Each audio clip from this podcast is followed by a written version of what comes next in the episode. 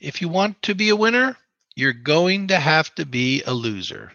In Matthew 10 39, Jesus said, He who finds his life will lose it, and he who loses his life for my sake will find it.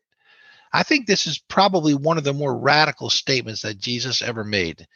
In the church today, I think there's too much of self.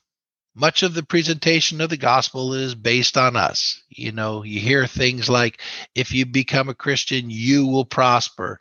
If you become a Christian, you will be happy. If you become a Christian, you will be healthy. Now, these statements have an element of truth, but we need to realize that the road to a better life is found through dying to self, not exalting self. We need to learn how to die to self if we ever hope to find out what life is about. So, how do we lose our lives? It's pretty simple. We lose our lives by giving of our time to serve other people. Losing our lives is not like losing our car keys or losing our wallet or our shoes. Losing our lives doesn't happen by accident.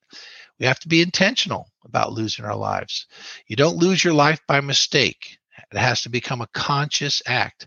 And it is a risky act because we do give up our precious time.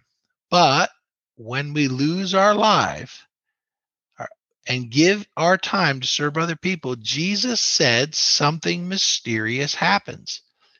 He said, We gain back. We get something. We actually get life. We'll get the time we need. Somehow it all works out. Until we realize this truth, we will never have enough time.